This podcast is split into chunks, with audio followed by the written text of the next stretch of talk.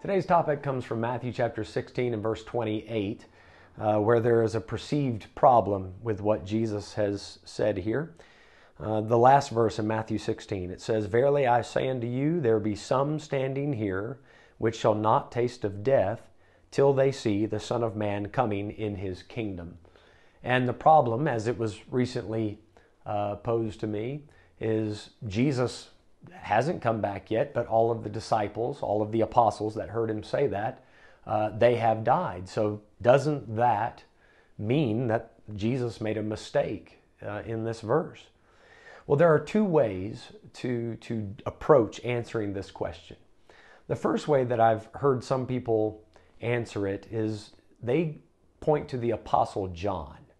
And they say that John saw the coming of the Son of Man in his kingdom in the book of Revelation. And since John saw that before he died, then he fulfills Jesus' prophecy here.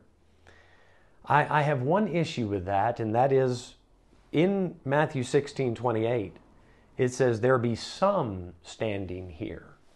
Now, it doesn't say there be someone, it says there be some standing here. So, because of the plural nature of that word, I, I understand why people would turn to John, uh, the apostle, as the answer to this. And John most certainly did see uh, the Son of Man coming in his kingdom.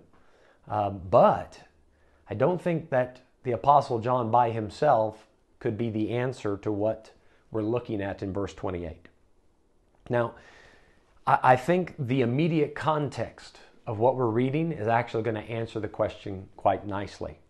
So, the last verse in, in chapter 16 is where we're looking, and it talks about some standing here, and they're not going to taste of death till they see the Son of Man coming in his kingdom. Then, immediately after that, chapter 17, we go right into a story that speaks about Peter, James, and John being taken up on the mount of what we call the Mount of Transfiguration, and they see the transfigured Jesus, and the appearance that they see is the exact appearance of how Jesus will look when he comes in his kingdom.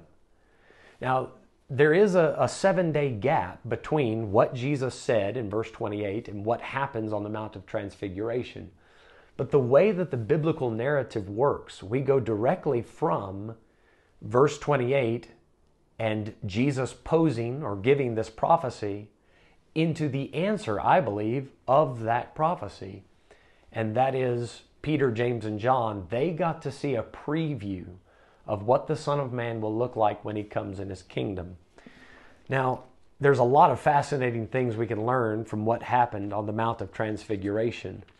Uh, but without getting into all of the details surrounding that, let me let me show you what Peter himself said about that event. So in 2 Peter chapter 1 verse 16, Peter says, "For we have not followed cunningly devised fables when we made known unto you the power and coming of our Lord Jesus Christ, but were eyewitnesses of his majesty."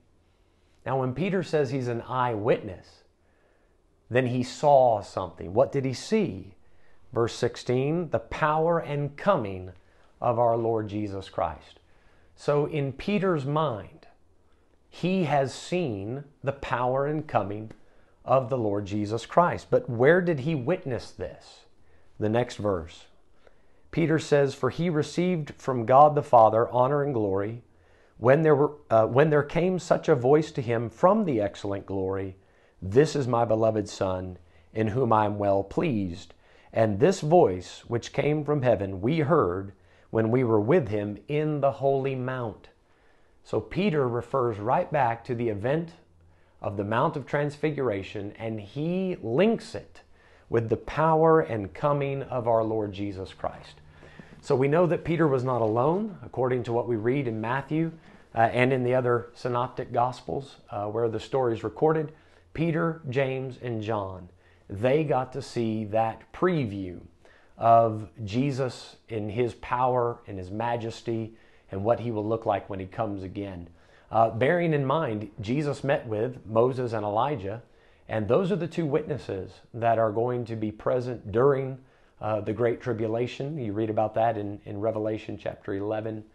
Uh, so I believe that when Jesus said, There be some standing here that won't taste of death till they see the Son of Man coming in his kingdom, Peter, James, and John, they are the fulfillment of that prophecy. And that's why the, the narrative jumps what we read at the end of chapter 16 directly into chapter 17 uh, with the story of the Mount of Transfiguration. So I hope this has helped.